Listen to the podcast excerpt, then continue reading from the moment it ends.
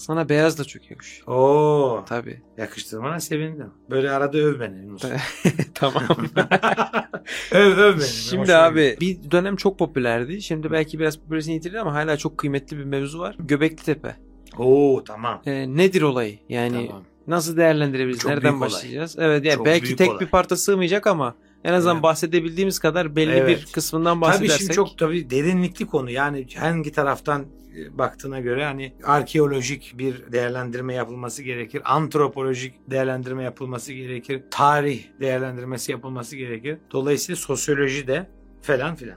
Hepsinin ayrı değerlendirme. Ama ben kısaca belki bilmeyenler olabilir. Göbekli Tepe çünkü çok önemli bir keşif. Şahsi kanaatim sadece benim de değil birçoklarının kanaati şudur ki dünya tarihinin anlatısının değişmesi lazım. Narratif dediğimiz anlatı, tarih anlatısının değişmesini gerektirecek kadar önemli bir keşif bu. Göbekli Tepe nedir?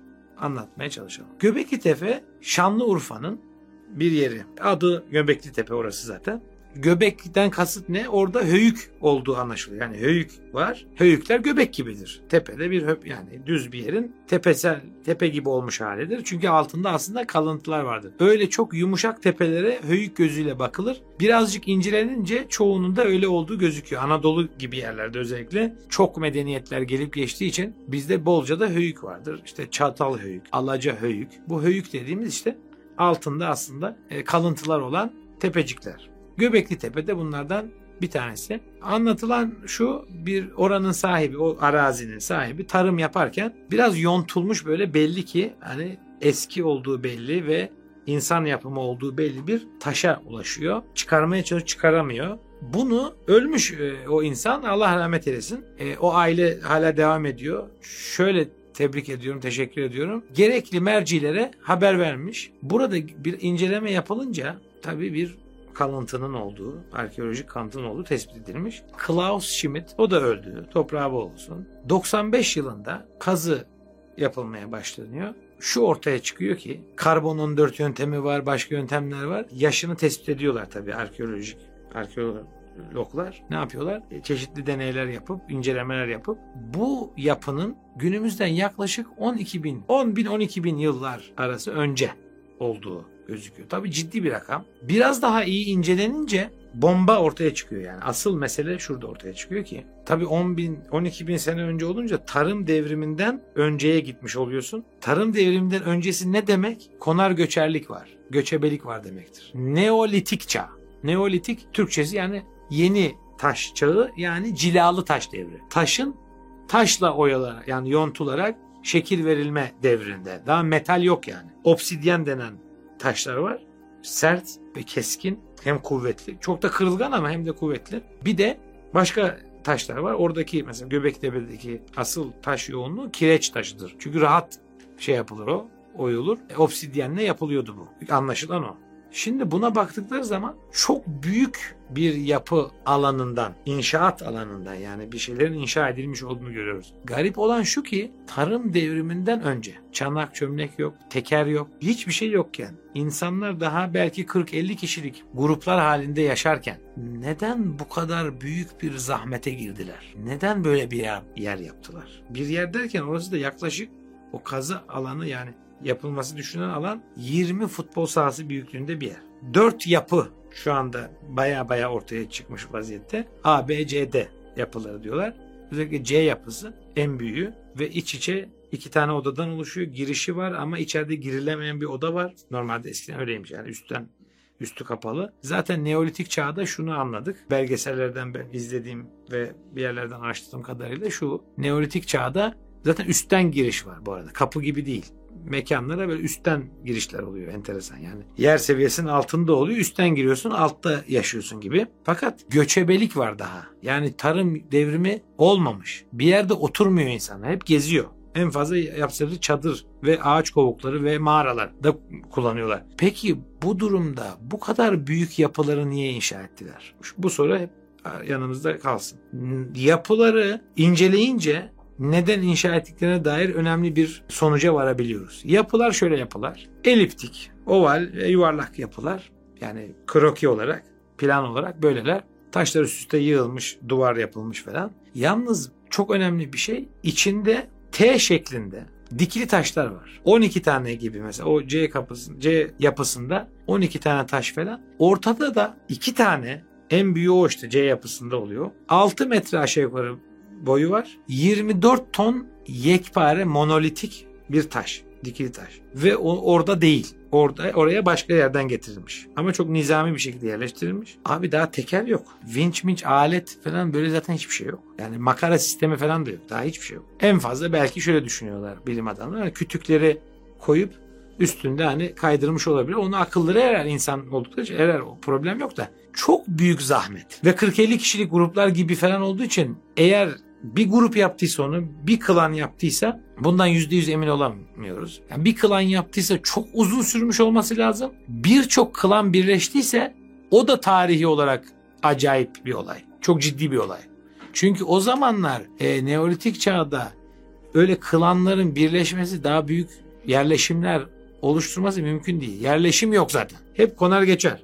Avcı toplayıcılık var. Avcı toplayıcı, konar göçer insanlar niye böyle bir yapı yaptılar? Şimdi yapıyı inceleyince hayvan oyumaları, yontmaları hepsi böyle biraz agresif vaziyette gözüküyorlar hayvanların ve belirli yerlere yapmıştır onları. Sanki bir koruyucu gibi o taşların üstünde oymalar ve yontmalar var. Fresko gibi hani oymuş. Bazısını hepten yontmuş. Böyle bir tane leopar vardır. İnsanlar bu arada biz de internetteyiz. YouTube'dayız şu anda. Ve başka yerlerde de sosyal medyadayız. Hemen araştırsınlar. Ben tavsiye ederim. Yani Göbekli Tepe'nin çok güzel belgeselleri var. Türk yapımları var. Yabancı yapımlar var. Tavsiye ediyorum hepsine. O Anadolu Parsı diye bir hayvan vardı. Eskiden bunu biliyoruz biz. Anadolu Parsı maalesef maalesef nesli tükendi. Fakat orada onu görüyoruz. O oyma özellikle leoparın o aslan yani Pars. Anadolu Parsı'nın oyması çok ayrıntılı, çok güzel. Şaşırtıcı güzel. Yani o zamanlar eskiden inanılamıyordu. Yani o zaman bu kadar ayrıntılı heykel gibi yapılabileceğine. Evcil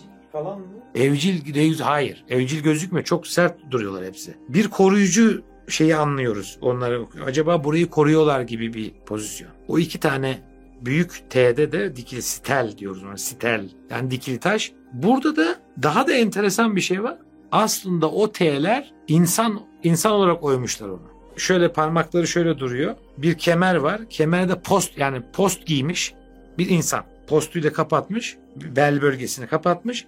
Belin üstünde, göbeğin üstünde gibi elleri, parmakları böyle tek tek oyulmuş. Üstü düzgün yani bir şeyler var. Fakat enteresan olan kafası yok. Yani kafa gibi o T'nin orası zaten ama yüz yapılmamış, tasvir edilmemiş yüz. Ha, şimdi bu burası garip. Şöyle diyebilir birisi, ya yüzü yapamamış olabilirler. Tamam, süper. Enteresan bu kazılar tabii genişletilince, buranın çok kıymetli olduğu anlaşılınca başka heykeller de falan da bulunuyor. Mesela bir Urfa heykeli var, yine Şanlıurfa Arkeoloji Müzesi'nde. Orada Urfa heykeli diye geçiyor. Çok insan olduğu çok belli. Yüzü belli. Ağzı yok ama burnu çok güzel oyulmuş. Hatta gözleri de obsidyen olan, kendi taş gözleri obsidyen olan bir heykel var. Enteresan. Onun da elleri böyle önde birleşmiş. Yani şöyle birleşmiş ama göbeğinde yüz ifadesi yok ama yüzü var ve kafası çok güzel oyulmuş. İnsan olduğu her halinden belli. Şunu anlatmaya çalışıyorum. Onu yapanlarla bunu yapanlar aynı insanlar. Yapmamalarının sebebi var demek ki. Buradan arkeolojik, antropolojik araştırmalarda bu anlaşılıyor. Yani bilerek yapmamışlar. Bu kadar ayrıntılı Anadolu Parsı'nı yapabilen, başka kurt var, çakal var, akbaba var. Hatta bir tasvir var. Akbaba uçuyor.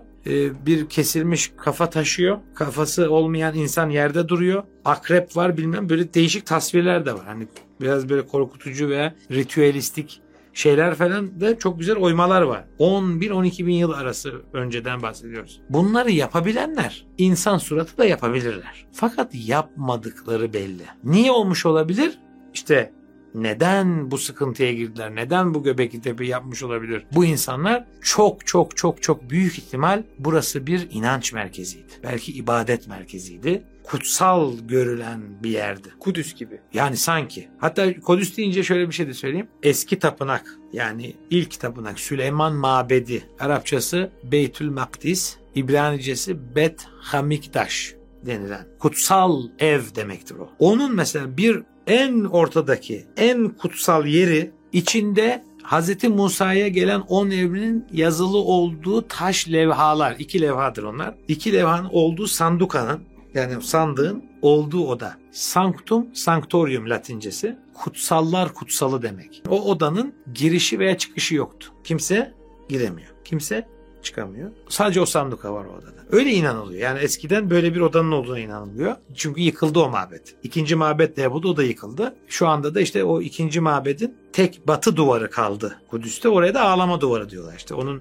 yıkılmasını üzülüyor Yahudiler. Orada tövbe ediyorlar. İşte ağlıyor, dua ediyorlar. Şunu anlatmaya çalışıyorum. Dedim ya, C yapısının içinde girilemeyen bir oda da var. Ve o odanın içinden bahsediyorum, o koca T'lerin olduğu oda. Üstü artık yıkık olmadığı için görüyoruz da oradan biliyoruz. Enteresan bir şey, Göbekli Tepe'yi yapanlar belki torunları sonra gömmüşler orayı. O da belli. Üstünü zaten kapatmışlar. Göbek oluşmuş artık. Kendi kendine höyük yapmışlar. Normalde höyük doğal bir oluşumdur yani, olabilir ama orayı zaten kapatmışlar. Böyle garip şeyleri var. Göbekli Tepe çok gerçekten önemli bir keşif. Hala keşfedilmemiş yerleri var. Ama çeşitli kültürleri, özellikle Mezopotamya kültürlerini incelediğimiz zaman bazı ipuçlarına ulaşacağımızı biliyorum. Belki de bir başka videoda bunları konuşuyoruz. Onu da izlemenizi tavsiye ederim. Sümer mitolojileri, yani Mezopotamya mitolojileri konumuzda var. Şimdi bu zaten Mezopotamya, burası biliyorsunuz. Şanlıurfa, yani Fırat ve Dicle arasında biz Mezopotamya, yani iki nehir arası diyoruz. Burada gerçekleşmiş bir şey. Buranın da kutsallığı artık bayağı tartışmasız hale geldi. Yani kutsal bir yer olduğu kabul ediliyormuş eskiden. Hatta bomba bir bilgi vereyim. Ben şunu biliyorum. Bazı gruplar, bazı inanç grupları Göbekli Tepe'ye gidip ritüel yapıyorlar. Türkiye'de yapanlar da var. Dışarıdan gelen bazı insanların da orayı özel amaçlarla ziyaret ettiğini de duyduk. Ama ilk dediğimi, Türkiye'de bazı gruplar, bazı New Age belki gruplar oraya gidip bir ayin falan yaptılar. Onu ben biliyorum.